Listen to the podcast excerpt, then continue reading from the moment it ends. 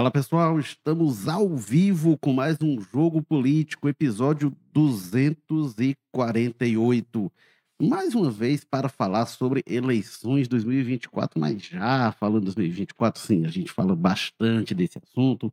É, a gente vai falar também é, sobre outro assunto que não é inédito para você que acompanha a gente no Jogo Político, que é a situação do PDT do Ceará, a divisão com foco particularmente em Fortaleza. E vamos falar da gestão do prefeito José Sarto e é, a relação com a Câmara Municipal de Fortaleza. E para tratar desses temas, a gente tem o prazer de receber aqui o vereador de Fortaleza do PDT, Júlio Brise, ex-secretário municipal. Júlio, bem-vindo, obrigado por participar deste jogo político. Eu que agradeço, obrigado pela oportunidade, a você, Érico, ao Carlos, também ao Walter. Obrigado. E, bom, como o Júlio já falou, a gente tem aqui como participantes quase sempre, acabou de aterrizar aqui no nosso estúdio, Walter George, diretor de opinião do povo. Bem-vindo, Walter. Claro, Firmo, Maza, vereador Júlio Breze. Vamos ver o que, é que a gente tira de novos capítulos dessa novela que se arrasta né, na política do que tem, tem sido uma pauta boa para o nosso programa daqui a segunda-feira. Né? A gente espera que essa crise não acabe tão cedo, né? Para poder. Acho que o PDT não espera isso, não. Mas que tem um noticiário bom sobre isso, com certeza tem.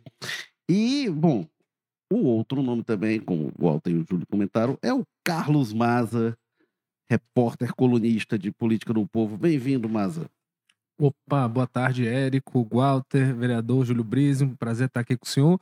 E vamos que vamos, né? Que é muito assunto, é muito a pauta, às vezes a gente até se perde um pouco, é, mas a gente está aqui justamente para isso. Vamos conversar sobre política, vamos conversar sobre eleição.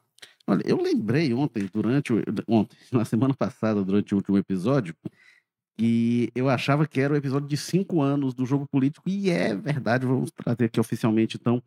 Porque o primeiro jogo político foi em 2018, no dia 4 de agosto, ali falando da eleição que o Bolsonaro viria a ser vitorioso na disputa presidencial. É, como a gente falou, naquele outro estúdio, Walter, é, é bem menos modesto, acolhedor é, do que este aqui. Hoje nós estamos super confortáveis. Olha, cinco anos, mas então esse mês de agosto todo a gente vai comemorar os cinco anos. Também, como eu falei semana passada, dessa vez eu também não trouxe bolo, mas semana que vem não vai ser complicado trazer o bolo, a gente ficar mastigando aqui durante o episódio vai ser complicado. Mas enfim, então a gente tem este episódio é, mais do que especial nessas comemorações de cinco anos do jogo político. É, e Júlio, bom, é, Júlio é vereador da bancada do PDT, da ala considerada dissidente. Hoje, a enfermeira Ana Paula é, está exercendo o mandato de deputada federal, é, mas ela é dessa ala considerada dissidente na bancada do PDT de Fortaleza. Como é que está essa situação de vocês? Vocês estão esperando só a janela para mudar de partido ou acha que pode ter outro rumo para o PDT ainda, Júlio?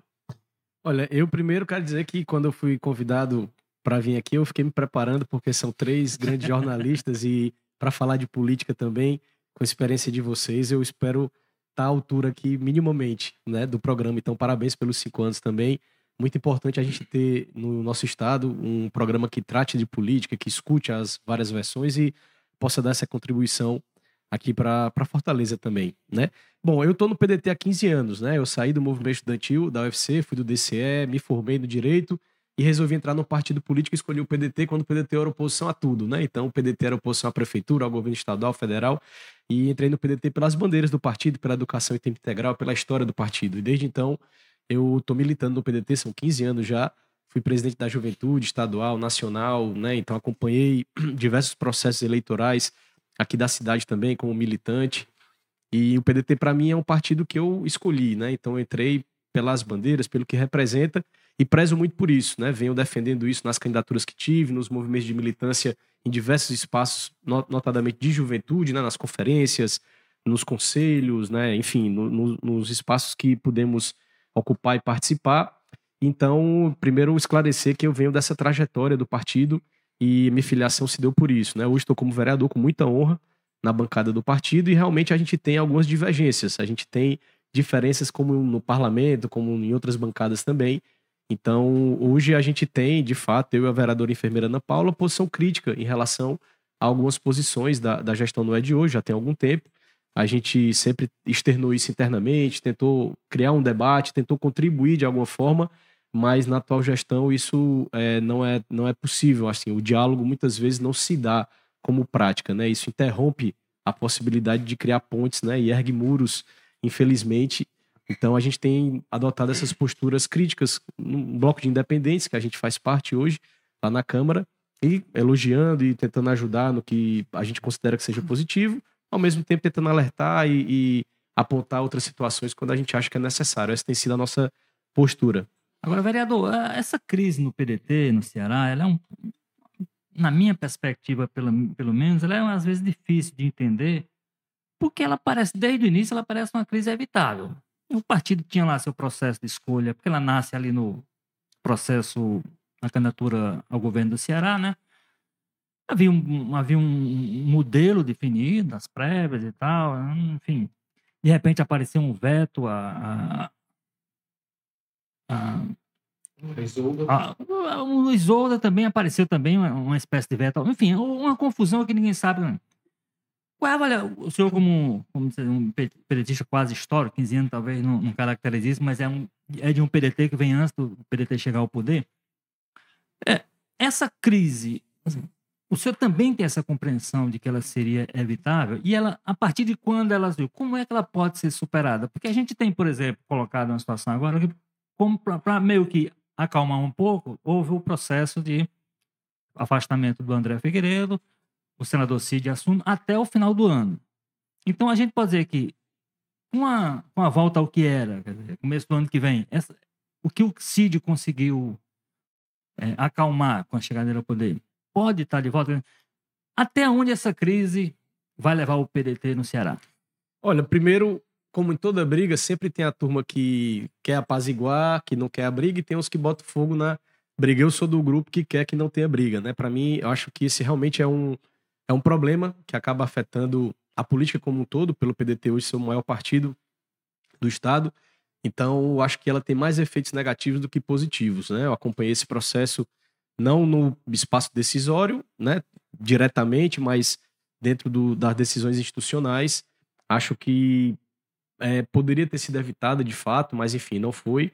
E aconteceu, né? Houve uma disputa no diretório, que é normal, é, é do processo político, né? Teve uma votação no diretório do partido, como diz o é, regimento. Você fala de alguns acordos que um lado disse que o outro não, não cumpriu. Pois né? é, aí nessa então, parte eu não tenho como entrar, porque cada um fala uma coisa e aí eu não estava participando, eu não acompanhei isso de perto, eu não tenho como opinar sobre isso, notadamente cada um tem sua razão aí, eu acho que é uma questão que virou até pessoal entre alguns personagens, né? Então acho que isso prejudica mais ainda.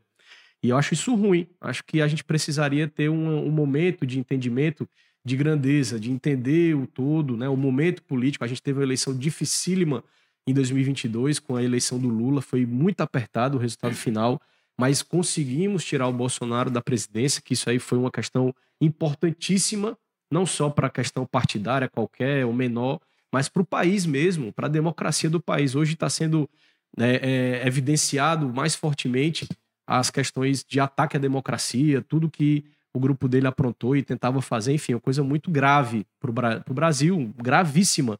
E a gente teve aí a, a, eleição do Lula como uma possibilidade, né, um, um alento né, para cessar esse movimento do Bolsonaro e a gente tentar equalizar o ambiente político do país de novo com debate, com política pública, com pontos importantes que eu acho que é o mais importante. Então, o meu desejo é que é para que isso se resolva. Acontece que acho que tem, tem também aí uma situação que acho que pesou muito nesse processo.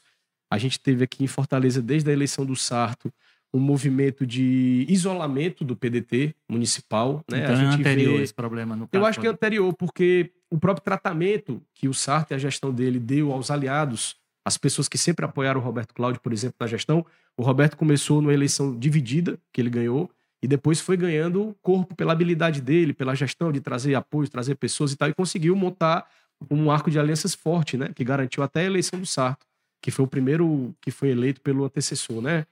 Então, acho que o Sarto acabou e desmontou isso. Perdeu os apoios partidários, perdeu o apoio de pessoas do próprio PDT, enfim, pelos gestos, pelos atos, pelas, pelas perseguições dele, enfim, pela forma de fazer política. Eu acho que isso prejudicou. É só a gente imaginar que o Roberto Cláudio foi acabou a gestão, oito anos de gestão, com 70 e tantos por cento de aprovação, E na eleição para o governo, ele não ganhou em nenhuma urna em Fortaleza. Isso é muito grave. Eu votei nele, pedi voto para ele como governador. E acho que isso foi uma coisa muito ruim, um sinal muito ruim. Na, em Fortaleza, onde o PDT tem a prefeitura, o Roberto não ganhou em nenhuma urna. Né? Então, isso, para quem apoiou, para quem estava junto, foi muito doloroso. E acho que o momento agora é para entender que passou. Se a gente não entender que esse processo do ano passado passou e a gente tem que olhar para frente, o que é que vai ser para frente? Se não fizer isso, se não jogar as armas no chão, se não, né? É, a, é complica, porque o debate está interditado, né? Então, acredito que a, o Cid assumir o partido foi uma coisa muito boa.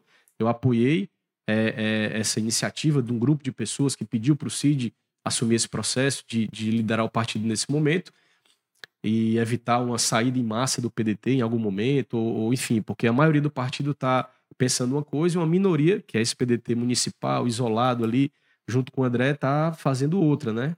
Então, é algo que, que preocupa todo mundo do partido, né? Eu espero que tenha uma saída, mas eu confesso para você que não enxergo ainda como será essa saída. Sim, é, Júlio, eu queria te tocar nesse ponto. Justamente, você falou muito disso, que o senhor é um pedetista histórico, muito anterior até à chegada né, dos Ferreira Gomes no partido, é, 15 anos de militância, e também falou agora dessa questão do André estar tá mais próximo do pessoal, dessa visão aí dissidente do PDT aqui em Fortaleza. É, senhor conhece há muito tempo o André Figueiredo, né? Presidente nacional em exercício do PDT e agora né, licenciado aqui do Estado. Como é que o senhor avalia a, a condução dele nesse processo desse ano passado para cá? Faltou ali um pouco, né? A habilidade dele, ele errou ao ficar do lado do Roberto e do Sarto, ele errou a não querer passar um pouco ali o poder para o Cid antes, precisou ter né, toda essa racha que acabou intensificando ainda mais. Como é que você avalia a postura do André desse ano para cá? Olha, eu, o André é um cara muito inteligente. Ele consegue fazer intervenções importantes como deputado federal. Ele tem projetos aprovados importantes. Ele é um cara que tem muita inteligência e, e capacidade, né? Então, isso aí você tem que reconhecer. É um cara que eu entrei no partido, ele era o presidente, né? Continua até hoje. E, mas acho que nesse processo, às vezes você consegue realizar as ações para você ou do que você está fazendo ali, mas para liderar um grupo, e não é fácil liderar um partido do tamanho do PDT, com tantas lideranças importantes, história e tal, às vezes é difícil. E talvez ele não tenha tido a condição, por questões pessoais ou até por questões de visão dele mesmo, em relação ao mandato, ao que ele queria fazer, de tentar liderar o partido, né? Então eu acho que isso aí ele não conseguiu. Ele, ele não conseguiu. Ele está agregado hoje ao, ao esse grupo que está isolado, né? É, do PDT municipal. E o Cid é o cara que consegue liderar a grande maioria do partido. É um cara que dialoga, é um cara que, que recebe, é um cara que consegue aglutinar, né? Eu acho que esse esse fator é importante para você poder liderar um partido e tantas pessoas importantes, né? São 14 deputados estaduais, 10 vereadores de Fortaleza, 59 prefeitos, enfim, cinco deputados federais e todas pessoas lideranças inteligentes, capacitadas. Então, talvez tenha faltado isso, né? Uma grandeza, uma situação de tentar entender o todo e não somente os seus interesses é, pessoais ou, ou, políticos ali. Então, acho que isso pode ter prejudicado. Eu não vou dizer que ele está certo ou que ele está errado, porque é uma decisão dele, né? Mas acho que para o partido não fica bom um, uma minoria querer liderar uma maioria à força, né? Assim, sem, sem dialogar, sem buscar um entendimento, né? E aí, às vezes, uma manifestação, ah, quem não quiser, saia, pode sair, que o PDT já foi menor, então quem quiser pode sair. Então, não sei se isso é papel de liderança, né? Uhum. E a preço de hoje, como é que tá essa questão? Só insistindo na pergunta que o Érico fez, vocês ainda avaliam essa possibilidade de deixar o partido? Como é que tá essa conversa? Olha, a questão não é nem deixar ou não deixar, porque para mim, o PDT é um partido que eu escolhi, que eu estou há 15 anos, que eu participei das instâncias, dos debates, sou do diretório nacional, do diretório estadual, era do diretório municipal por 15 anos, né? E nessa última convenção é, me, me, excluíram, né? Me, me, me, tiraram do diretório, né? Que é um direito estatutário para todos os mandatários do PDT, está no Estatuto Nacional. Os vereadores são do diretório municipal, os deputados do estadual, os deputados federais do nacional. E eu e a vereadora enfermeira Ana Paula fomos excluídos do diretório municipal sem nenhuma explicação, mas de fato excluídos, e isso me dói, isso me deixa muito triste, né? Você constrói um espaço, você é, é, tenta, se, se esforça para. A gente chegou, por exemplo, no Partido da Juventude, nem, nem organizada estava, a gente entregou a juventude, maior juventude do PDT do Brasil, era do Ceará, né? Enfim, e hoje o movimento tem sido de, de, de perseguição, de exclusão, isso eu acho muito ruim. Então, a conjuntura é que vai dizer: o PDT vai continuar dessa forma isolado, ou vai mudar de postura, vai abrir um diálogo para compor? O PDT tem vários nomes, né? O próprio prefeito disse que quem tivesse melhor na pesquisa podia ir, que não necessariamente seria ele. Isso vai acontecer ou não? Então, acho que isso é uma coisa que tem que discutir próximo ano, mas vai depender muito da conjuntura.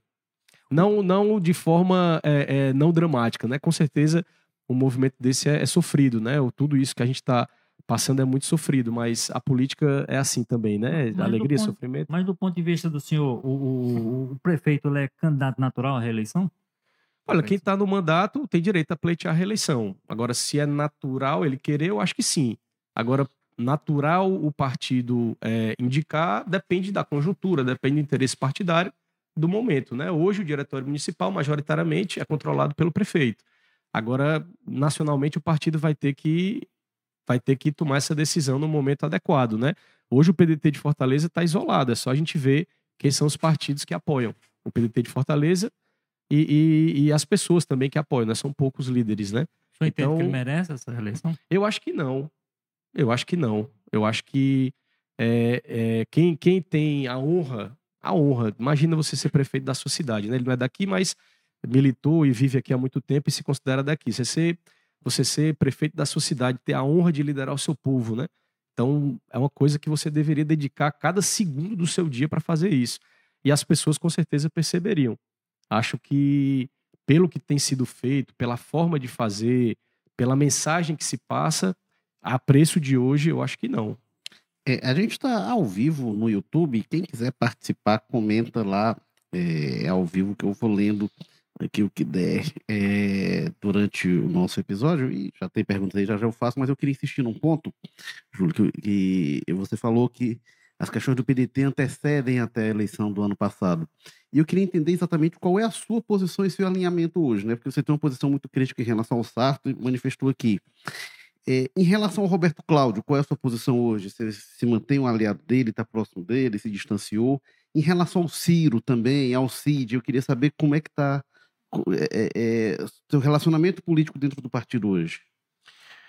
Olha, eu acho que esse movimento do partido de isolamento, que não foi uma coisa do dia para a noite, nem, nem foi somente na eleição passada, né? Foi o que eu, é o que eu enxergo, né? Assim, o que eu vi nesse processo.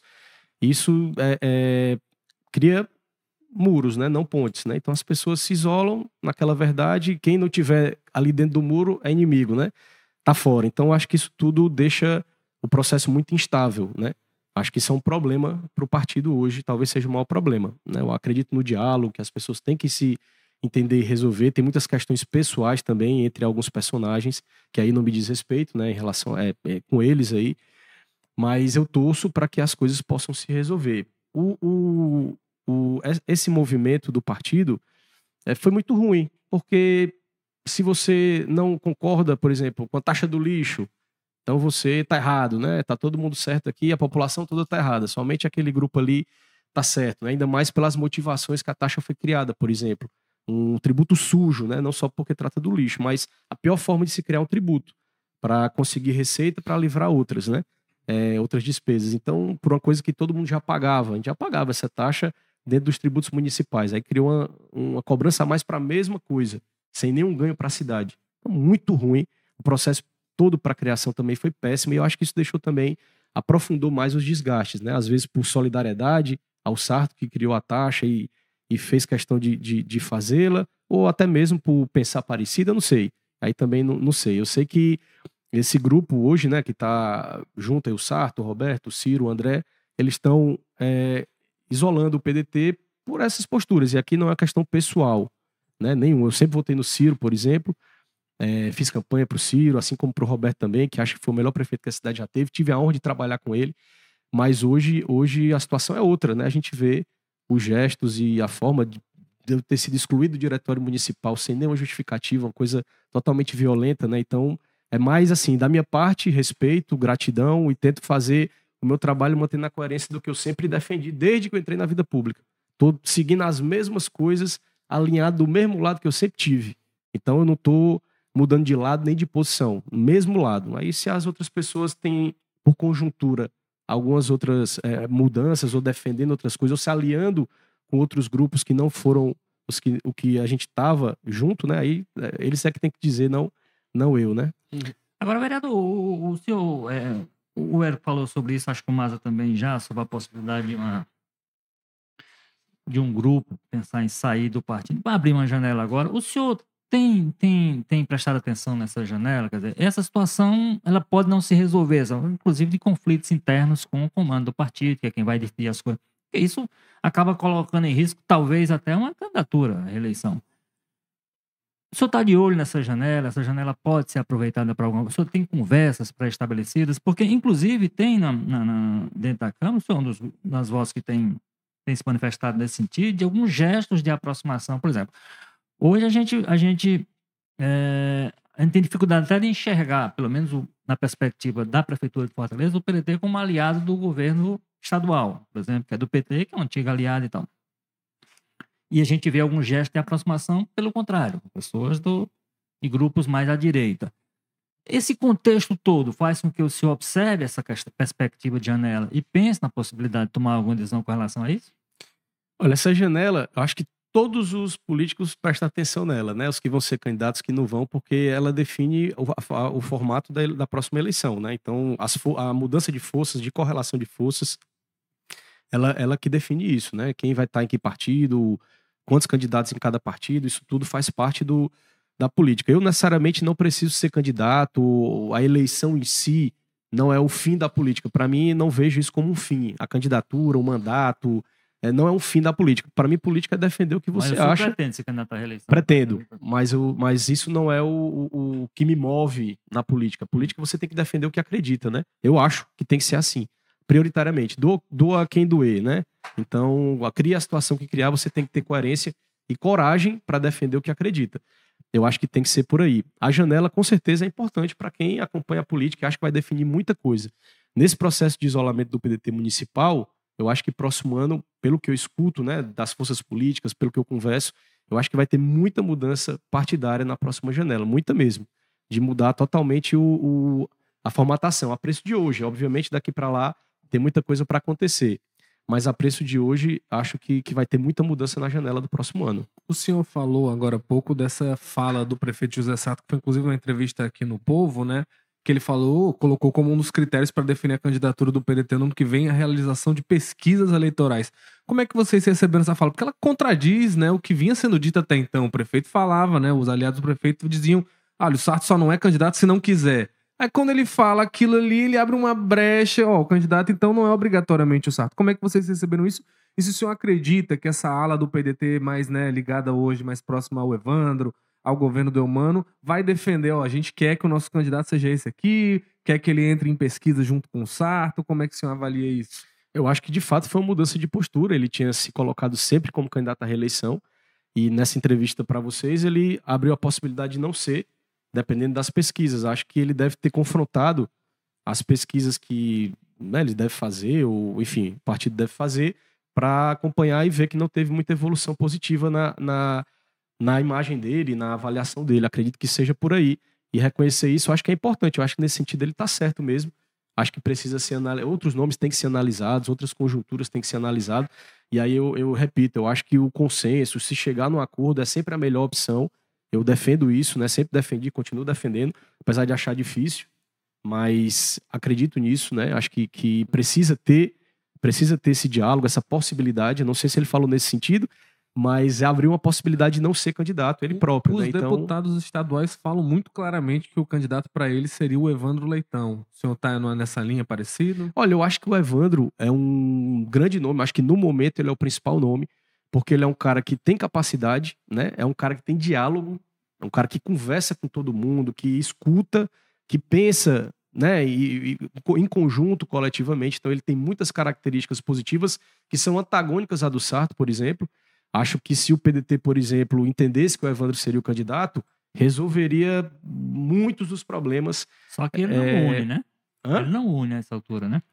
Pois é, se o PDT, eu digo, se o PDT ah, entendesse, ó, oh, o Evandro é o candidato, bora fazer um acordo Esse aqui, como é que é? Aí que Tô falando hipoteticamente, eu não é. acredito que isso vá acontecer, né, assim, facilmente, mas hipoteticamente, acho que resolveria muitos problemas, porque ele é um cara de diálogo, é um cara que tem capacidade de, de para gestão, é referenciado pelos colegas, pela, pela maioria do partido, enfim, acho que seria uma Talvez- solução. Talvez reagrupe a própria aliança, né? Talvez reagrupe, reagruparia a própria aliança, traria outros partidos, conseguiria abrir o diálogo e, e, enfim, acho que para o PDT, de uma maneira geral, e aí falo, repito, hipoteticamente, seria uma saída muito positiva para resolver problemas, para pensar para frente e para tentar respeitar as diferenças que se tem hoje no partido. Acho que, que seria uma saída importante. Obviamente falo hipoteticamente aqui, eu não sei nem se ele toparia ou se ele pretende isso ou, ou se teria essa Evandro? condição.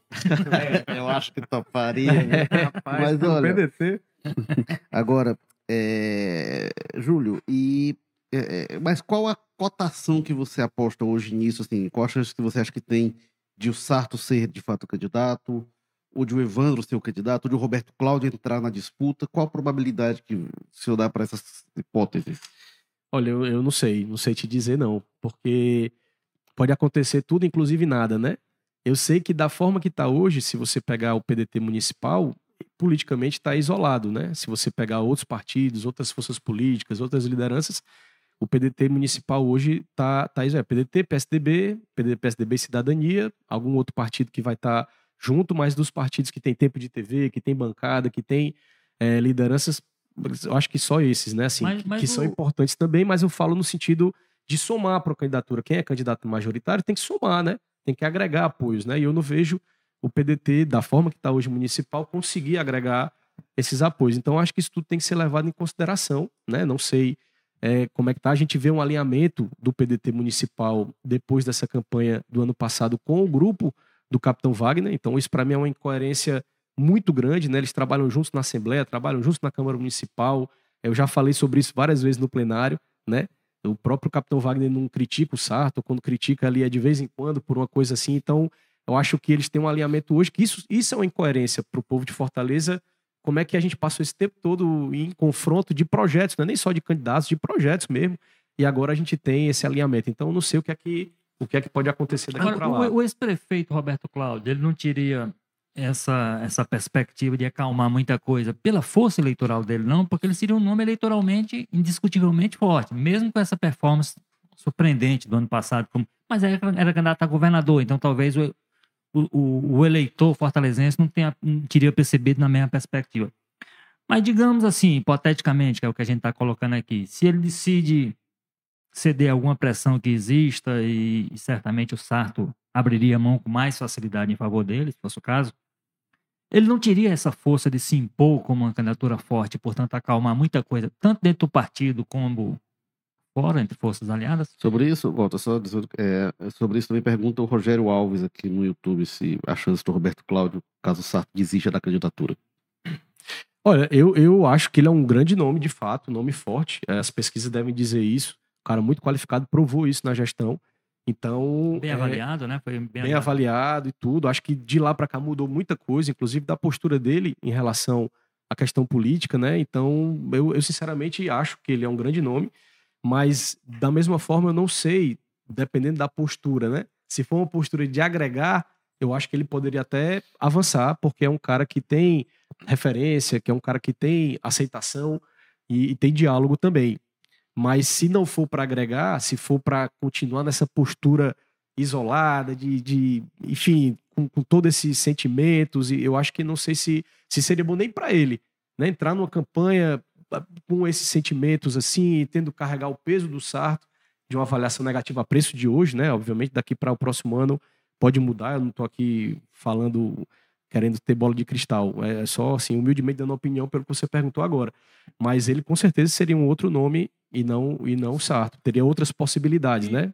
Dependendo, dependendo do que ele queira também, se ele vai querer, bom, se querer expandir isso, querer dialogar ou não, eu também confesso que não sei. Deixa eu só trazer aqui a participação do nosso participante mais assíduo do, do, do jogo político, que, é, O Emerson. que não tira férias, que é o Emerson Cavalcante. grande abraço, Que o Emerson. pessoal Sempre- tira férias, mas o Emerson pergunta aqui. Dos estilhaços do PDT, quanto se deve ao fígado do Ciro Gomes? Já já responde, ele fala aqui também. Uma vez ao vereador e ao PDT. O PT e o Capitão Wagner estão felizes com essa confusão é, dentro do partido, né? Mas então, quanto você acha que deve ao Ciro Gomes? Olha, o Ciro é um grande líder, é um nome nacional, um cara super inteligente. Acho que ele tem que provar mais nada a ninguém pelo que ele já construiu na, na carreira política dele. Eu tenho admiração por ele. Mas, por exemplo, uma das coisas que eu não entendo, né, no segundo turno do ano passado, a gente teve uma candidatura do Bolsonaro contra o Lula. Ob obviamente, assim, é, quem é que o PDT apoiou? O Lula, né? É, quem é que a gente teria que fazer o esforço para apoiar? Eu, eu, eu confesso que assim, lá da Câmara, somente eu e a vereadora enfermeira Ana Paula, que demos a cara, que fomos para alguns atos, que pedimos votos publicamente, que mobilizamos as nossas pessoas para votar no Lula. O resto da bancada se negou a assinar uma nota de apoio que eu sugeri para apoiar o Lula no segundo turno e ficaram omissos, né? Então, várias outras lideranças também ficaram omissos. O partido, o partido aderiu nacionalmente. Né? Nacionalmente. Né? O próprio prefeito fez uma reunião, tirou uma foto e nunca mais pediu voto pro Lula, não falou no assunto. O próprio vídeo do Ciro dizendo que apoia o Lula é um vídeo meio, não cita o nome do Lula, fala. Pois é, então, eu, eu assim, tem coisas que a política é um negócio que mexe com todo o sentimento do ser humano, né? Um dia você tá bom, você tá ruim, você tá feliz, você tá triste, você cria alegrias, vínculos, mágoas. Né? A política é um negócio que mexe com tudo. E mas só que um, um exemplo que eu tenho forte foi quando o Brizola virou vice do Lula em 98, é. né? Quando era para tirar o Fernando Henrique Cardoso no debate do neoliberalismo, enfim da época, aquela situação toda, e o Lula teve uma coisa, uma grandeza, o Brizola teve uma grandeza que ninguém nem esperava, mas era do tamanho dele, como um herói da pátria hoje, um nacionalista. Em 89 um cara... mesmo, no segundo turno, o Brizola já não, não titubeou, né? Em Fez 89... uma campanha muito dura contra o Lula no primeiro turno e no segundo, 89, Lula Collor, ele... Outro exemplo de grandeza política que a gente tem no partido é o presidente de honra do PDT, é o Luiz Carlos Prestes, né? Que às vezes as pessoas nem sabem. Mas é o presidente de honra do PDT, um cara que fez gestos de grandeza históricos, né, politicamente, que está na página da história do século XX do Brasil, é, de forma importante. Então, política, é, bom, tem que tentar entender o, o, lado de cada um, as situações de cada um, eu tento entender, mas tem momentos que a gente precisa é, é, ter posições é, que sejam de acordo, primeiro, com o nosso alinhamento político, com que as pessoas entendem, né, que, que, que a gente faça, e também pensando no país, né, e obviamente entre o Lula e o Bolsonaro não se tem que discutir era para todo mundo ter botado Sim. a camisa e, e, e ter pedir voto. Isso, é, isso é o que humildemente eu, eu penso, né? Assim, pelo compromisso com o país, em primeiro lugar. Então, acho que as situações pessoais, elas, elas criam assim, né, criam situações que afetam muito a política também. E eu, eu respeito cada um, não estou aqui para julgar, mas a minha posição é tentei é, seguir dar a cara e, e, e, manter a coerência com isso. Sim, é, deixa, eu, deixa eu insistir no assunto que você tocou, que eu acho muito curioso, né? Porque é uma coisa que a gente acompanha sempre essas coisas de base parlamentar na Câmara, e essas coisas historicamente sempre tem um peso muito grande. O partido sai da base, muda, a gente vê um alvoroço muito grande, um rebuliço muito grande. De alguns meses para cá, a impressão que dá olhando de fora é que o Sato está perdendo, né? Muito da base parlamentar dele partidária, né? O PSB agora, que foi quem apoiou muito forte lá o Roberto Cláudio ano passado, é, vai assumir daqui a pouco o Eudoro Santana, pai do Camilo, obviamente ali isso automaticamente puxa, né, ali para próximo do PT e afasta do Sarto. O PSD hoje é um partido que está muito claramente e abertamente negociando com o Eumano, inclusive participação, né? O PSD que indicou o vice do Roberto Cláudio. Então, tá se fazendo uma construção ali para ir se tomando um pouco essa base partidária para, como o senhor bem colocou aí, o Sarto ficar muito é, isolado, né? Ano que vem ficar só com o PSDB e o Cidadania ali. Mas o que a gente vê na prática na Câmara ainda não muda nada. É, o Sarto ainda tem um controle muito forte dos vereadores, né? A gente vê que alguns ali mudaram de lado, né? O senhor e Ana Paula já viam um conflito antes da eleição, mas de lá para cá teve duas ou três defecções só, quando a gente vê que tem ajustes muito maiores acontecendo por trás. Senhor, por que, que isso acontece? Como é que o Sarto ainda consegue ter um domínio tão grande da Câmara até para aprovar uma matéria como a taxa do lixo? Eu sei que foi uma aprovação difícil, ele teve que fazer muitas mudanças, mas ao mesmo tempo para aprovar um imposto quase novo, né, exige um domínio muito grande do legislativo. Acho que o próprio Roberto Cláudio, não sei se teria condições ali em alguns momentos de fazer uma aprovação. Não sei se o humano teria, tá, né, porque é uma coisa muito desgastante que os vereadores vão muito contra. E além disso, né, desse controle que ele tem hoje, na eleição do ano que vem, você acha que isso pode pesar? A gente pode ter vereadores quando verem, rapaz, essa base partidária aqui tá pequenininha, a outra lá tá grande que só e mudar de lado? Eu acho que tudo é possível daqui para o próximo ano, para a janela. Acho que na, na janela, repito, acho que vai ter muita mudança, tanto por isso também. Tem pessoas que estão em partidos que na eleição passada tinham uma posição e hoje os partidos mudaram de posição. Acho também que esse processo de isolamento é, é, é mérito do próprio Sarto, assim, mérito no sentido de que ele está construindo isso desde o começo da gestão dele, né? É, eu sempre tratei isso lá na, na Câmara muitas vezes. Ele abriu um diálogo com, com, com a base do Capitão Wagner desde o começo da gestão dele. Enfim, o, o trato que ele tem com os partidos, com as pessoas, é, é difícil, né? Então acho que isso é reflexo. As pessoas não querem ficar, não querem ficar próximas, né? As pessoas não querem ficar junto disso. Se não tem espaço, se não tem diálogo, se não tem condição de, de debater a política pública, de, de enfim. Eu acho que é natural esse processo de afastamento. E se tem um outro lado que está aberto para o diálogo, que está chamando para participar, que está querendo ouvir, que está querendo somar, é natural na política que se, logicamente, mantidas as coerências de cada um, se, se tenha um lado onde seja ouvido, onde se tenha espaço para poder dialogar. E acho que é isso que está acontecendo. Né, por construção dele. Acho que não é nenhum plano de ninguém para tirar, logicamente é da política disputa de espaço, mas ele está colocando as pessoas do outro lado né, dele. Então, isso é uma coisa que ele vem construindo já há algum tempo. Mas tem, tem a maioria na casa, assim, ele consegue aprovar matérias absurdas, como a taxa do lixo, por exemplo, que foi muito traumático lá para a Câmara, né? O próprio trato sobre isso, a forma de tramitação, a falta de argumentos, até hoje não se sabe quanto se pode arrecadar com essa taxa. Até hoje não se sabe, não se teve nenhum argumento, pouquíssimas pessoas, colegas tiveram a coragem de defender essa taxa na tribuna e mesmo assim sem conseguir argumentar para dizer o porquê dela, né? Que na verdade é cobrar pela mesma coisa uma segunda vez para poder livrar o orçamento da prefeitura, que tinha despesa com a cobrança, com o pagamento desse serviço, e agora criou uma taxa para livrar o orçamento para outras coisas. Então a gente está pagando as duas, duas vezes pelo mesmo serviço público, né, sem ter mudança, sem ter melhoria, sem ter nada, para poder livrar o orçamento da gestão. Então, infelizmente, a força da máquina, enfim, a, a própria dinâmica da política faz com que isso aconteça mas hoje, hoje ele tem, com certeza, nós somos minoria. Mas somos uma minoria mais organizada, porque a gente conseguiu criar, criar o Bloco dos Independentes e junto com o Bloco de Esquerda a gente fez um grupo que hoje tem a liderança da oposição. Obviamente, eu não faço parte da liderança da oposição, mas a liderança da oposição hoje é, é, é ocupada por pessoas que estão, de fato, fazendo oposição. Então, isso também foi um ganho para o debate, para o parlamento e para a cidade também. Vereador, voltando a misturar um pouco perspectiva da gestão efetiva, como ela funciona, e perspectiva eleitoral, a gente recebeu aqui certa vez o líder do prefeito na Câmara, o vereador Carlos Mesquita, e ele admitiu algumas dificuldades do, do prefeito relacionando muito mais à questão de imagem do que a gestão. Ou seja, e eu tenho ouvido isso de muita pessoa dizendo, olha, o, a imagem que o prefeito tem quando você faz do ponto de vista da população é pior do que a imagem da gestão. Ou seja, a gestão seria boa. O prefeito é que teria uma dificuldade por uma postura pessoal, por um comportamento e tal, de inclusive obter é, benefícios dessa situação. O senhor compactua com essa ideia de que a gestão é melhor que o prefeito?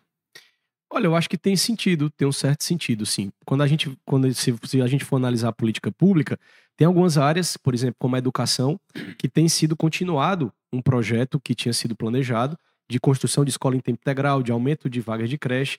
Tem dificuldades, obviamente, na execução de algumas situações com os próprios servidores, enfim, mas é, é, tem sido feito. Então, acho que é uma coisa importante. Né? Algumas outras obras que tinham sido planejadas também, apesar de nesses dois primeiros anos não ter saído praticamente nada, apesar de ter pego uma gestão organizada, com recurso, com projetos, né, demorou esse período agora para começar a entregar e a lançar algumas obras, mas são obras importantes para a cidade também. Então, acho que isso acontece. Aqui a prefeitura tem técnicos qualificados, tem profissionais qualificados em áreas importantes, né, de, em secretarias importantes.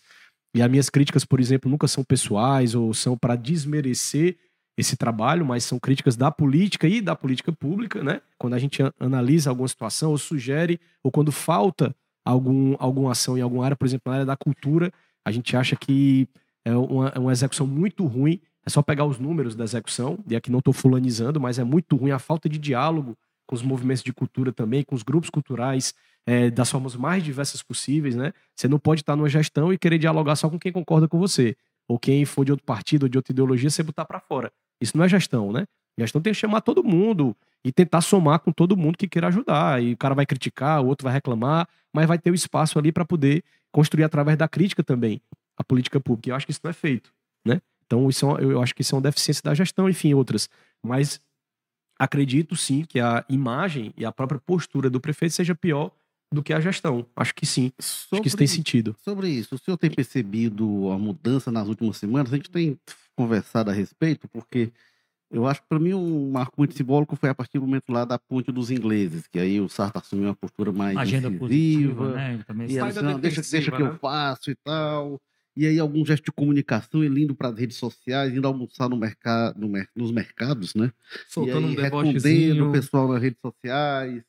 é, e aí anunciando agora é, que vai haver passagens gratuitas para estudantes. Oferecendo o PV pro Fortaleza jogar, né? Pois é, o gramado como tá bom e tal. Tem percebido também uma mudança, uma tentativa de reposicionamento do prefeito? Eu acho que a equipe de, de campanha já começou a trabalhar. Eu acho que agora, como tem a agenda eleitoral, e obviamente ele, como prefeito e possível candidato à reeleição, tem que tentar se viabilizar.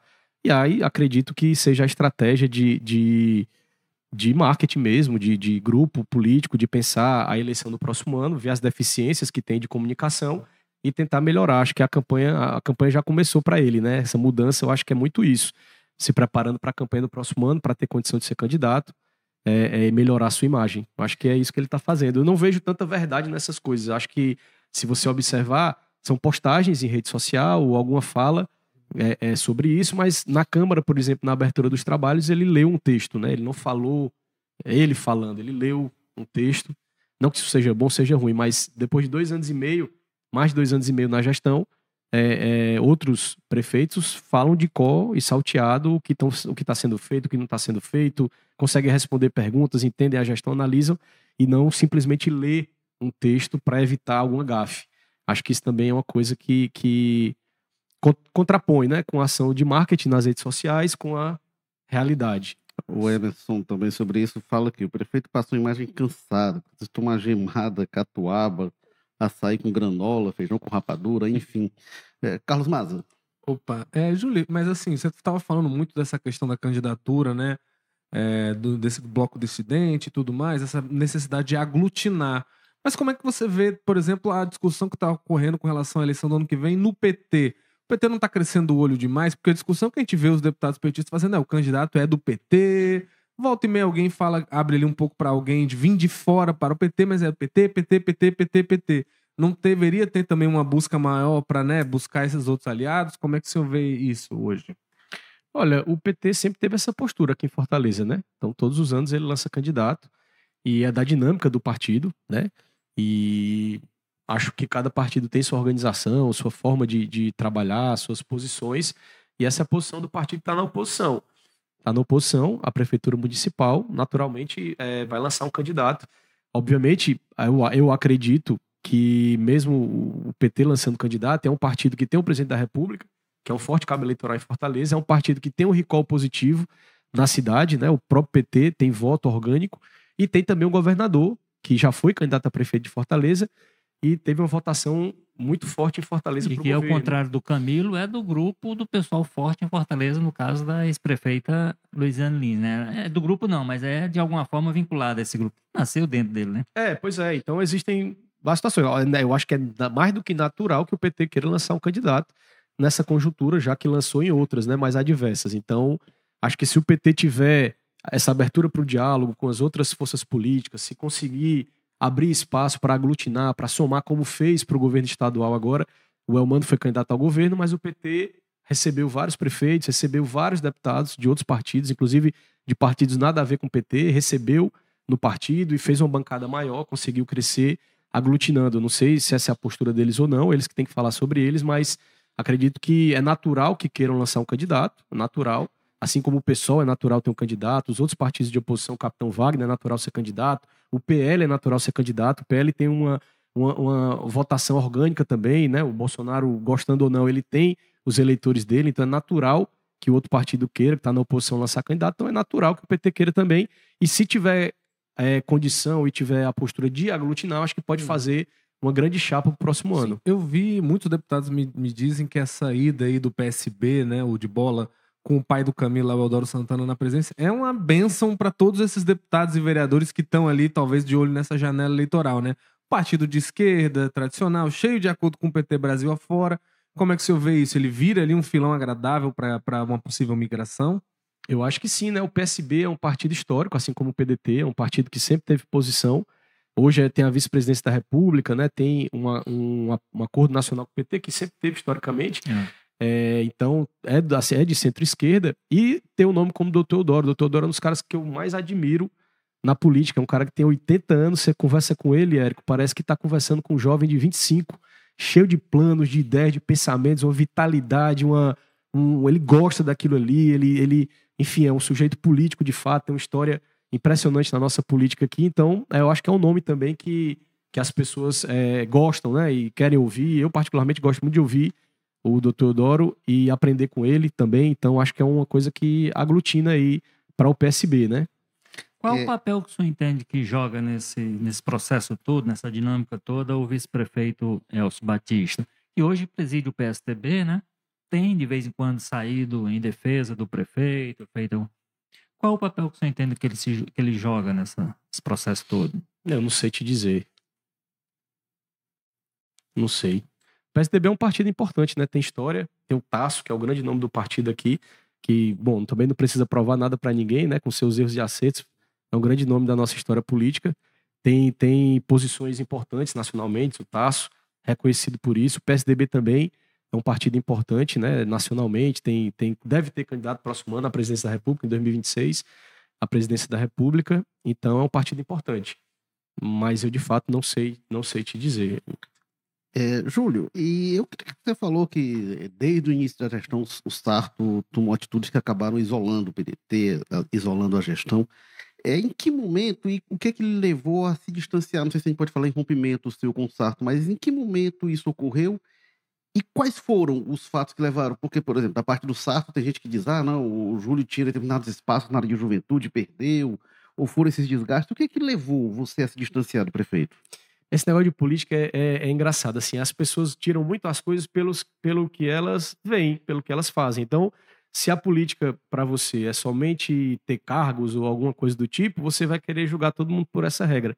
Eu sou muito movido pela política pública. Eu gosto de pegar uma coisa e tentar transformar e tentar fazer e me dedicar àquilo ali. e tal. Eu gosto disso. Eu gosto de disso, né? Então é uma coisa que me move. Na época do movimento estudantil, eu, eu tinha os grupos partidários, né, de forças políticas diferentes, e eu resolvi criar um grupo de independentes na UFC. A gente criou um grupo de estudantes independentes para disputar a eleição. Na primeira eleição ficamos em terceiro lugar, né, e na segunda eleição a gente ganhou a eleição por DCE, que era uma coisa improvável. Então, assim, transformar as coisas, tá, tá, precisa de coragem, precisa de disposição, tem um peso para isso, você compra muito desgaste, mas quando você acredita numa coisa, você, você tem que fazer. Eu acredito nisso, é o que me move na política. E na política de juventude eu tive uma grande experiência, foi uma coisa importante. A gente teve algumas missões lá, recebeu a política de juventude com três cucas, né? Entregou com os projetos, entregou do Zé Walter e do PC para fazer. Criamos os faróis da juventude, que são equipamentos móveis para levar a política de juventude para as comunidades, para as praças onde tem muitos jovens. A gente criou também, conseguiu fazer lá os projetos das pracinhas, hoje chamada pracinhas, mas era um projeto nacional é, do, da- do Ministério da Cultura, que tinha conseguido o terreno e a verba na época da Luiziane ainda, no final da gestão dela em 2012. E esse do Vicente Pison abriu, depois abriu o do Ancuri, que são outros equipamentos para a juventude. Né? O Candidezinho tem um centro cultural, que é um mini Cuca no Bom Jardim, que é ali no, na Osório de Paiva também. Foi conseguido através do OUC, a época a secretária Águida conseguiu na OUC do Atacadão, a gente construiu um equipamento para a juventude, que era uma demanda daquela região. Entregamos também programas importantes como o Bolsa Jovem, que é o primeiro programa de transferência de renda para a juventude da periferia do Brasil. Nós criamos aqui em Fortaleza, criamos o Juventude Sem Fronteiras, pegar os 100 melhores jovens do Academia Enem, levar para estudar na Espanha, na Inglaterra e no Canadá, levamos 300 jovens, né? É, criar programas na área do esporte, trazendo as federações para dentro da Rede Cuca. Criamos um programa de alto rendimento lá com o departamento de fisiologia na Rede Cuca, profissional de fisiologia com exames médicos, com treinamento específico para os atletas de alto rendimento. Somente o Ceará, o Fortaleza e a Rede Cuca tinha um departamento de fisiologia, não tem mais. É, criamos o programa do vôlei, que acabou classificando a Rede Cuca para a Série A do vôlei pela primeira vez. A gente criou isso em 2016, quando criou as competições na Rede Cuca, as Supercopas, as Olimpíadas da Juventude, que era a maior competição esportiva para a juventude é, é, de Fortaleza, que também não tem mais. Então, o nosso esforço foi para criar mais de 60 projetos. A primeira virada cultural da cidade de Fortaleza foi a virada cultural da juventude. O viradão da juventude feito no mês de agosto de 2016 a 2019, para levar o jovem da periferia para dentro do Cuca, virando 48 horas de atividade ininterrupta ininterrupta para mostrar que o jovem não é problema, é solução. Ele mesmo fazendo a programação, se apresentando na comunidade presente, um dos, um dos eventos que eu tive maior prazer de criar e fazer. Ficava todo arrepiado virando a noite lá, da energia, da, de uma coisa sensacional também acabou. Enfim, então a, a divergência é tanto no trato, né? Eu tive reunido com o prefeito Sarto duas vezes, em março de 2021 e em maio de 2021. Primeira vez, levei para ele a proposta do Bolsa Esporte, que a gente tinha defendido na campanha dele, ele topou fazer e, eu, e mandou falar com o secretário de esportes. Acabou que o Bolsa Esporte saiu em setembro do outro ano, em 2022, a gente está na primeira edição, política pública, né? Fui falar com ele sobre um programa, promessa de campanha. Em maio, falei também sobre a questão política, me coloquei à disposição para somar na gestão, em alguma área que ele achasse importante, na política pública, na Câmara, para poder discutir projetos, levar projetos, enfim. E desde lá não tive mais retorno de absolutamente nada e tudo que ele me falou, ele fez o contrário. Então, é, tanto no trato, né, pela forma de tratamento, mas muito pela política pública, da gente ver a, o trabalho que foi feito, né, o trabalho que foi feito, o Bolsa Jovem mudou, o Juventude Sem Fronteiras não tem mais, as Olimpíadas não tem mais, Virada Cultural não tem mais, os outros programas que estavam planejados não tem mais, é, os faróis da juventude parados, né, voltaram a funcionar com atividade outra agora é, e não foram expandidos. A gente tinha um para botar no Conjunto Ceará, não colocaram, colocaram na Serrinha, mas é importante que tenha, mas ficou devendo a promessa lá da quarta etapa do Conjunto. Enfim, política pública, né? Discutir política divergência de política pública. Acho que a política de juventude ela tem que ser feita para crescer, e eu, eu defendo a política de juventude há 16 anos, desde a época do DCE. Então não estou aqui. Eu quero é que cresça, eu quero é que melhore, eu quero é que tenha mais. Minha luta na Câmara é para conseguir mais recursos no orçamento, é para criação de projetos. Agora, apresentei lá desde 2021 a Companhia de Dança de Fortaleza, botei emenda para isso, nunca foi feito. É, criar é, monitores de cultura, criar um cartão de cultura para os jovens poderem consumir cultura, nada disso foi feito. Então, as ideias, os programas, o que tinha sido feito, que não tem, as mudanças que aconteceram sem diálogo, sem participação, com perseguição assim absurda, absurda, perseguições absurdas, inexplicáveis. Então, é uma questão de, de assim, eu estou no lugar que eu tenho que estar, tá, mas sempre com coerência e defendendo o que eu acredito, que eu defendo desde sempre, consegui colocar em prática e que hoje eu vejo que está desmantelado. Então, essa é a minha principal divergência aí, é da política pública. Agora, vereador, onde... E para esclarecer, assim, não tenho, não, não tenho e nunca tive, aí eu fico numa condição muito boa de ser independente, porque não tenho e nunca tive parente na prefeitura, não estou pedindo emprego para ninguém, parente, empregado, não tenho empresas nem negócios com a prefeitura, nunca tive, continuo sem ter, né? Não tenho nenhum uma coisa pedida que não seja política pública, projeto, programa. É, então, assim, a minha, a minha forma de fazer política é essa, o que me deixa super à vontade de poder debater, dar minha opinião, manifestar minha posição, ser firme né, nas coisas que acho que tem que ser firme e, e ser independente. Então, assim, para ficar bem claro também que muitas vezes, como eu comecei falando, né, quem, quem só enxerga uma coisa de um jeito, porque só faz daquele jeito, tende a achar que todo mundo também tem me, o mesmo peso, o mesmo valor para as coisas, né? E, e, e, na política não é assim, na vida não é assim, né? Então existem diferenças mesmo. É, o, o ano... Jorge, para o nosso giro é. final. O, o, ano, o ano 2024 ele vai ser estrategicamente, eu acho que definidor para o PDT, principalmente o PDT do Ceará. É, Fortaleza é hoje a principal, a maior cidade do país que o partido administra, né? São, no interior são 52, 58. 58 municípios, prefeituras e tal, que o partido comanda. E ele vai ter, de alguma forma, se preparar para manter mais ou menos essa força, inclusive para ele continuar tendo a força nacional que tem. Depois do que aconteceu ano passado, foi um ano muito trágico. A, a, a performance da candidatura do PDT, que era a melhor candidatura que o partido podia ter, do ex-prefeito Roberto Cláudio, né, deixou uma marca negativa muito forte e tem essa questão é, da disputa por o senhor acha que o, partido está consciente da importância que esse ano, que essa disputa, essa participação na eleição de 2024 era inclusive com relação às suas perspectivas de futuro, se o partido naufragar ano que vem, como fez no ano passado, tá, ele corre sérios riscos no futuro ele se tornar uma legenda menor. Há essa consciência dentro do partido? É, primeiro, se eu concordo com essa avaliação que eu estou fazendo. Concordando, há essa consciência dentro do partido que as decisões precisam ser tomadas com mais cuidado e discutindo mais, tendo em vista que vai estar em jogo? Eu concordo, eu acho que essa leitura é, é, é uma leitura correta. Agora eu tenho dúvidas sobre o que vai acontecer e se existe essa, esse entendimento. Como tem muita situação mal resolvida, acho que tem muitas questões É coisa pessoais pessoal, também, é, é, bom, é o que se vê, né? Acho que isso também dificulta, às vezes, enxergar algumas coisas fora daquele sentimento, né, que se tem, muitas vezes é um sentimento ruim, né, de, assim, de disputa, de, de, de mágoa, enfim, e acho que isso prejudica, mas eu acho que a sua leitura está correta, o PDT tem uma chance de tentar esquecer o passado, né, passou a eleição, vamos olhar para frente, então vamos tentar aglutinar, dialogar, vamos deixar a arma como o cabo fazia no interior, né? Tirava, deixava a água lá na, na bodega, deixava a faca na bodega, ia dançar forró. Então tem que, tem que deixar a faca na bodega e dançar forró e tentar entender e tentar aglutinar, é, é, é, baixar as armas e tentar dialogar com todo mundo. Se não fizer isso, acho que a preço de hoje o PDT municipal com o SAR está isolado politicamente, é o que a gente vê, né? E vai ser uma eleição muito difícil para o PDT, né? Vai ser uma eleição muito difícil para o PDT e o para frente também vai E, ser mu- e difícil. muita gente no interior não está disposta a pagar esse preço, né? Não, não está disposto. Eu acho que esse é um dos principais, uma das principais pressões que o Cid recebeu para assumir o partido. Essa pressão que se tem, né, para o prefeito. O, quem está no executivo municipal, dentro do nosso pacto federativo, tem que ter uma boa relação com o governo do estado e com o governo federal, que é onde vem a maioria dos recursos. Nosso sistema tributário, 80% vai para a União e ela repassa, né? Aqui no estado também o ICMS ele repassa. O Cid criou critérios objetivos, mas mesmo assim então, o prefeito precisa buscar ter uma boa relação institucional, política, não é aderir ou qualquer coisa, mas tem que ter esse diálogo para os projetos serem aprovados, para poder fazer as coisas andar, para poder. E, enfim, Fortaleza não está fazendo isso, pelo contrário, está rivalizando com o governador, né?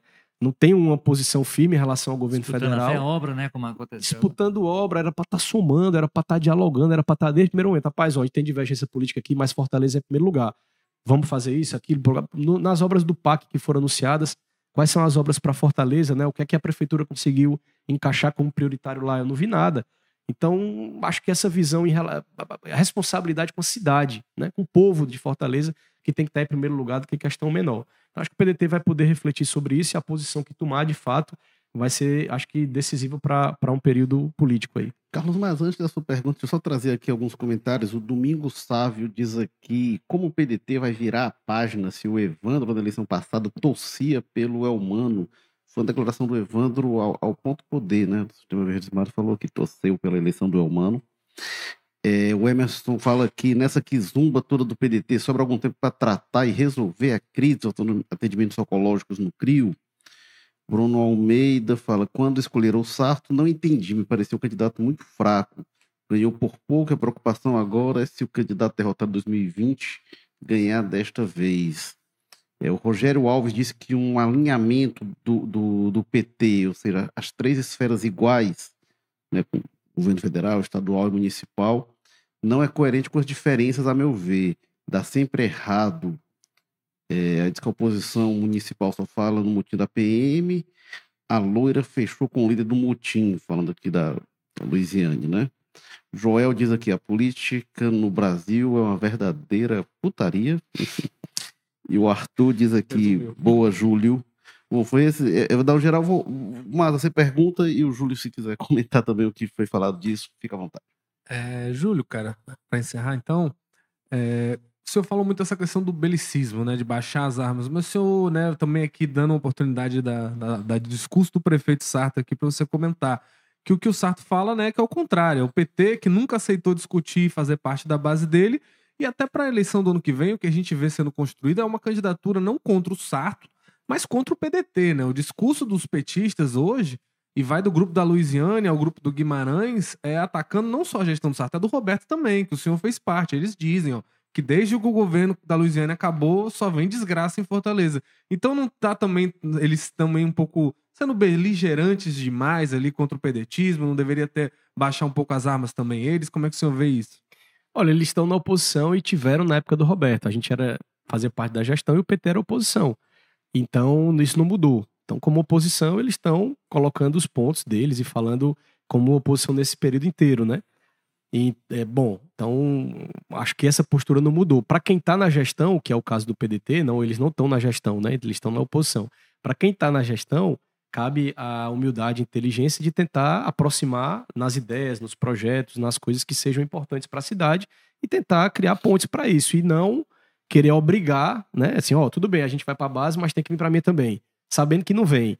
Ou então como um prefeito de cidade, é, querer sempre colocar, rivalizar com o governador, que acabou de assumir, né, esse ano, sempre rivalizar nas situações de problemas da cidade. A gente teve agora o maior aumento de passagem de ônibus, em termos de números, 60 centavos, é, de todos os tempos em Fortaleza. Ao mesmo tempo que o prefeito aumentou em 15% o valor da passagem, ele aumentou em 25% o valor do subsídio que paga para as empresas de ônibus.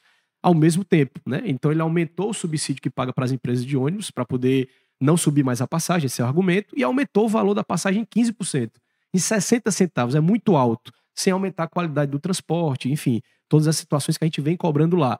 Então, ele quis botar isso na, na conta do governador. Se ele diminui atendimento, fecha emergência, fecha unidade de saúde, é, é, é, ele quer botar a culpa no governador. Agora diminuiu o repasse para o tratamento oncológico, tá botando a culpa no. Então, se você tem que liderar, se você precisa aglutinar e somar, como é que você vai fazer isso colocando coisas da sua responsabilidade, por exemplo, no colo de quem você tem que ser parceiro, ou de quem, em tese, você tem que trabalhar junto por projetos para a cidade? É um contrassenso, né? Isso. Então, eu, eu, eu lamento, porque para o povo é pior. Essa confusão, essa. Tinha que estar junto, somando. Fortaleza é a capital do estado, um terço da população, representa demais, tem que somar para poder as coisas acontecerem com mais facilidade. Então, é, é, é, isso não é postura de quem está buscando aliança, né? Os dois comentários, enquanto o Júlio estava falando, entraram aqui mais dois comentários do Caio perguntando: Júlio, você pretende disputar a eleição por outro partido? E o Flávio dizendo: é, é, Júlio, você cogita sair do PDT caso vislumbre a possibilidade de Sarto seja indicado à reeleição pelo partido? O Caio e Flávio, é, é, vocês devem ter chegado já é, é, com, com um episódio já avançado. A gente perguntou isso, isso para o Júlio, mas ele não respondeu. ele não disse se vai para outro partido. Eu perguntei, o Maza falou também, mas quem sabe no fim agora ele disse se ele vai para outro partido ou não. Mas deixa eu emendar com uma pergunta que eu esqueci de fazer, é, é, Júlio, só para a encerrar aqui o episódio que é sobre o CID ir para o PDT, que você falou em, em outro momento. É, e eu queria entender, saber se você entendeu esse movimento. Eu já conversei com algumas pessoas do PDT que não entendem por que, que o Cid brigou internamente para assumir o PDT para devolver para o André Figueiredo no fim desse ano, antes da eleição. O que, que o Cid queria ali? O que, que dá para fazer até o fim do ano? Você entendeu qual foi a estratégia ali? Primeiro, em relação ao partido, eu, eu repito, né? Acho que próximo ano essas coisas vão ser definidas, tem muita coisa para acontecer ainda. O PDT é o partido que eu estou há 15 anos, para mim é dolorido, né? Tá passando pelo que eu estou passando e está sendo excluído aos poucos do partido, né? Ter sido tirado do diretório, enfim, tudo isso que vem ocorrendo aqui no PDT de Fortaleza. Então, isso é uma coisa que próximo ano a gente deve analisar, dependendo da conjuntura e de como tudo ficar, mas não não não deixa de ser dramático para mim esse período. Então, venho sofrendo e, e, e mas sempre mantendo a postura e tentando colaborar na política pública. Sobre o Cid, o Cid é um cara que tem grandeza, ele consegue enxergar coisas é, é, mais à frente, né? Talvez pela inteligência política dele, pela postura, ele é um cara que tem grandeza nas ações que ele toma. Né? Às vezes as pessoas não entendem de fato. É, acho que ele está cumprindo o papel que foi pressionado para isso, né? Pelos prefeitos, pelos deputados, e está fazendo uma tentativa de buscar uma unidade, um diálogo, uma, uma composição, até porque hoje ele é respaldado por 80% das forças partidárias, né? E acho que esse também é um gesto de grandeza dele, né? Ele não está atrás do cargo em si, não está atrás de, disso. Ele está tentando resolver a questão maior, né? A questão do grupo político, das pessoas que confiam nele, da situação é, é, política do momento. Ele acha que o PDT tem que ser base do governo, eu concordo com ele. Acho que tem coerência o PDT ser base do governo, que a eleição passou, passou. Se a gente não conseguir olhar para frente, vai ficar emperrado nisso aí. Então, acho que ele está tentando resolver essa questão para a base política também, tentando a unidade no partido, porque algumas pessoas é bom, é difícil é difícil enxergar isso também, né? É um momento difícil, mas acho que é isso que ele está buscando. Tá certo. Este foi o episódio 248 do Jogo Político. A gente recebeu aqui o vereador Júlio Brise, vereador do PDT de Fortaleza, pelo menos até o ano que vem. né? Vamos ver como é que vai ficar depois da janela. Júlio, brigadão, foi um prazer bater esse papo com você. Ah, eu que agradeço, eu agradeço o Érico, o Carlos, o Walter também. Para mim foi um desafio estar com vocês e também uma grande oportunidade. Agradeço demais, mandar um abraço para todo mundo que assistiu a gente aí, que comentou, que compartilhou, enfim. Obrigado pela oportunidade.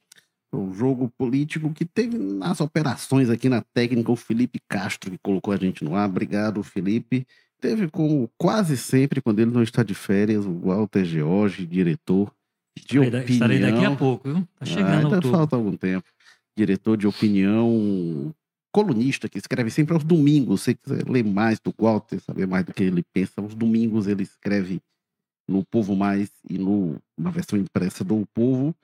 E às segundas, quintas e sextas, quem escreve no Povo Mais na versão impressa é o Carlos Maza, colunista de política, que escreve também todos os outros dias, mas só na versão online. Valeu, Maza. Valeu, Érico, Walter, Júlio, um prazer conversar aqui com a gente. Ao Emerson também destacar aí o nosso ouvinte mais assíduo. E os demais todos, né? Mas o Emerson realmente não tira férias, nem em outubro, nem nunca, Walter Jorge. E para você que acompanhou a gente é, comentou ou não, mas que irá ver aí no episódio depois do ao vivo, valeu. Segunda-feira, 14 horas, a gente tá de volta. Obrigado. Tchau.